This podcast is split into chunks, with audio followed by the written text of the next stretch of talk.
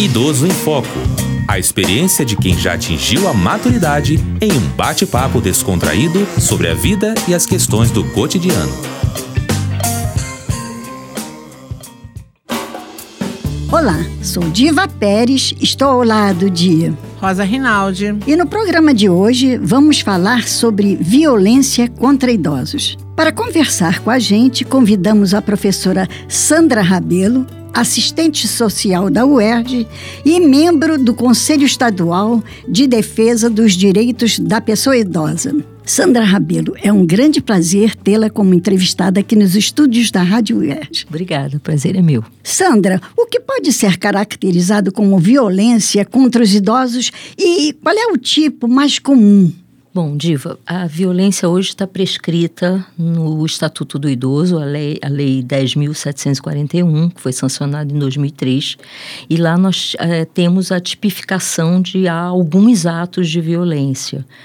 É, o principal motivo que levou o Estatuto a caracterizar esses atos foi o forte crescimento dos processos de violência que as pessoas idosas vêm sofrendo em todo o mundo, na verdade, mas no Brasil a gente já aponta uma estatística muito danosa até para nós conselheiros, né, que somos os fiscalizadores da lei, e a gente percebe que os idosos, é, a partir de 70, 72 anos, onde já apresentam uma certa fragilidade, eles começam a também sofrer algum tipo de violência, seja ela institucional, seja ela intrafamiliar ou social. Então a violência ela atua nesses três âmbitos fortemente, né? Só que a gente tem uma estatística de que uh, os dados caracterizam uma violência intrafamiliar. Por quê? Porque essa violência intrafamiliar está relacionada ao cuidado, né? Porque as pessoas apresentam já fragilidades, doenças degenerativas e o ato de cuidar para um membro da família só torna-se realmente uma dificuldade para esse membro da família.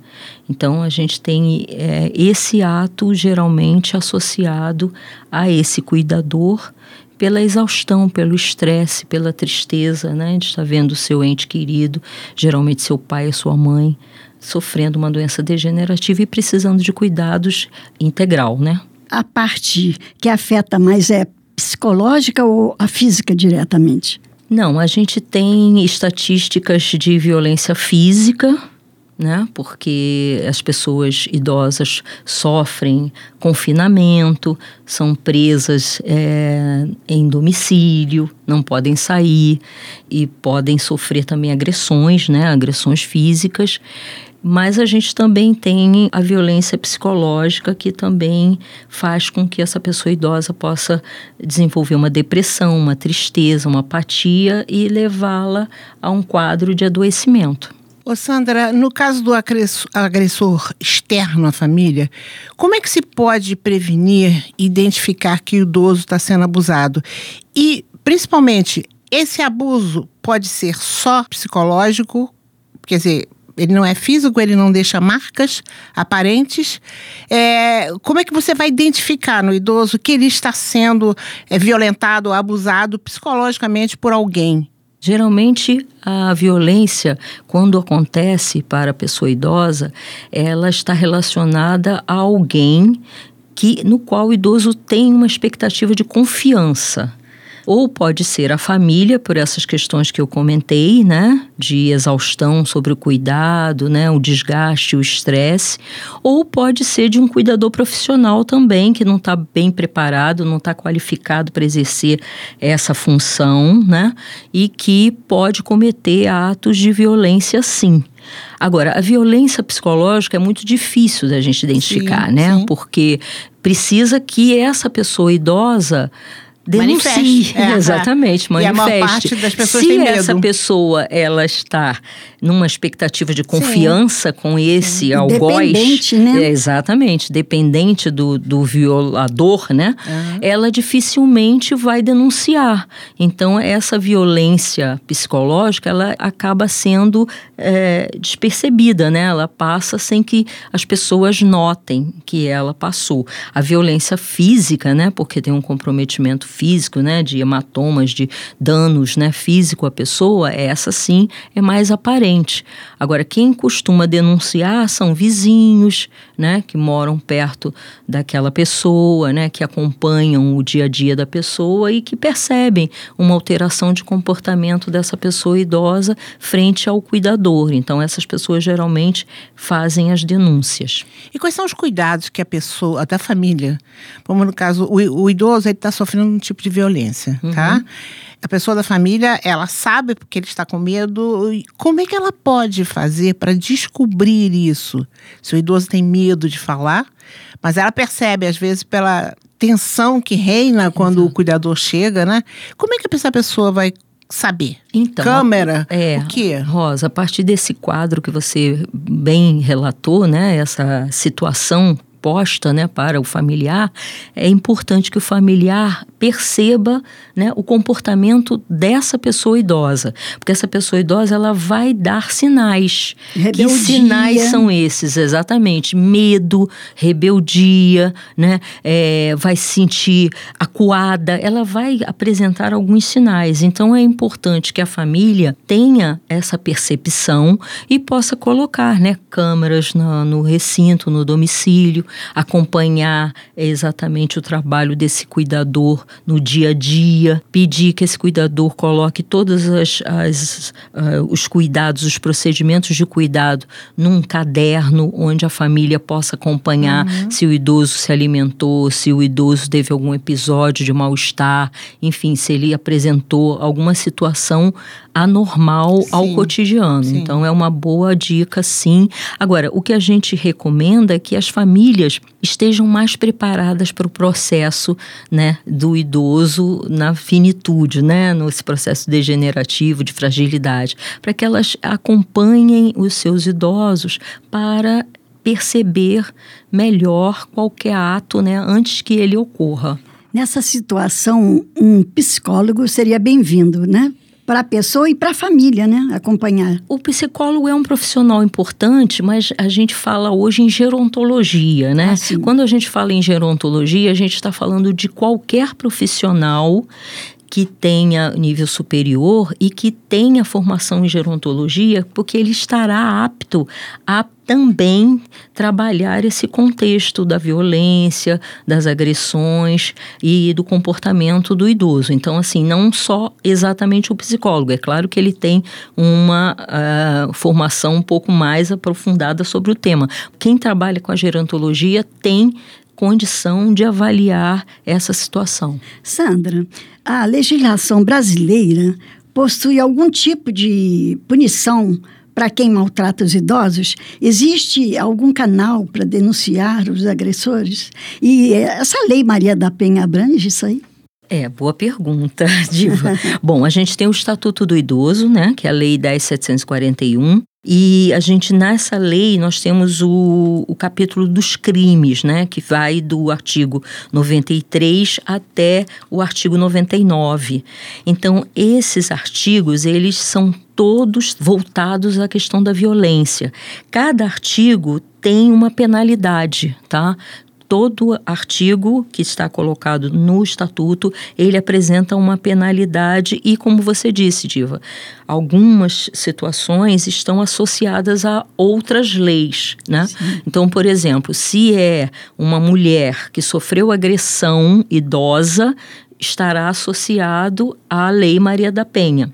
Se foi um homicídio, alguém assassinou essa pessoa idosa, estará associado ao Código Penal. Então, o estatuto estará sempre associado a uma outra legislação por ser um crime né, que deve ser punido com prisão, com sentença e tudo mais. Fora isso, os outros pequenos, porque são todos crimes, né, eles sofrem é, uma pena que está condicionada ou ao Código Penal ou ao próprio Estatuto do Idoso. Agora, para denunciar, posso deixar aqui o telefone do Ministério Público, que é o telefone 127, que é um telefone que você pode fazer a denúncia sem se identificar. É um canal direto. É um canal direto com o Ministério Público e também o Disque 100 Nacional. O Disque 100 Nacional também você pode fazer a denúncia é, em sigilo, sem ter que se apresentar ou deixar qualquer contato, mas que se passe a informação correta,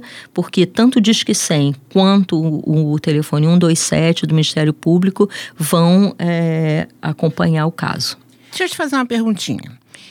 Eu tenho que contratar uma pessoa para ficar com um parente meu, tá? Então vai ser o acompanhante. Existe um curso de formação essa profissão é legalizada? Quer dizer, eu posso exigir dessa pessoa que eu vou contratar essa documentação de que ela é formada e preparada para atender esse idoso? É, Rosa, deve se exigir sim.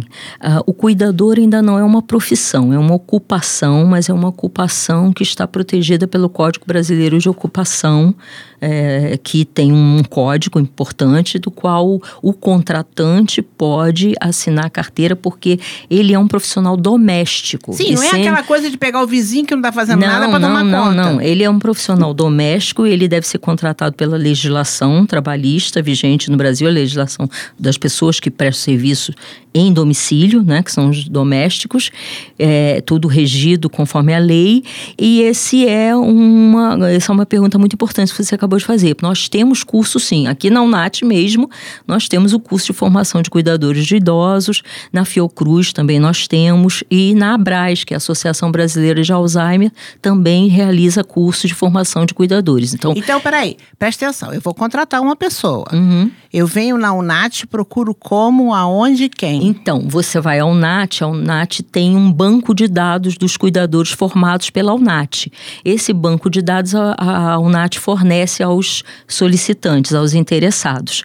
E, de preferência, que o contratante é, solicite certificado de conclusão do curso, porque é uma forma né, sim, de, de garantir o trabalho é um profissional, desse sério. profissional, exatamente. Sandra, é, na sua avaliação, que pode ser feito para amenizar esse tipo de violência ao idoso? Ai, uma maravilha pergunta, Diva. A gente promover campanhas, falar disso, como a gente está falando aqui, né, na mídia, e preparar a família, a sociedade para respeitar as pessoas idosas, né, como pessoas que são pessoas que contribuíram para a sociedade enquanto trabalhavam, enfim, mas que são pessoas que devem ser respeitadas porque o estatuto garante isso, o respeito à dignidade à pessoa idosa. Então, campanha, eu diria para você que é um excelente recurso. Bom, Sandra, infelizmente nós estamos chegando ao fim do nosso programa. É curtinho, a gente tem muita coisa para falar. Vamos ver se você vem aqui depois com mais, mais informação. Muito obrigada pela sua participação e nós gostaríamos que você deixasse uma mensagem para os nossos ouvintes sobre essa situação de cuidar do seu idoso. Porque quando se fala cuida, cuidado de idoso, é uma coisa genérica, mas quando é o seu idoso que você está cuidando, é difícil. Verdade. Então, me deixa uma, uma mensagem. Hum. E um telefone, tá. uma, uma, uma referência sua para as pessoas poderem falar com você. Obrigada.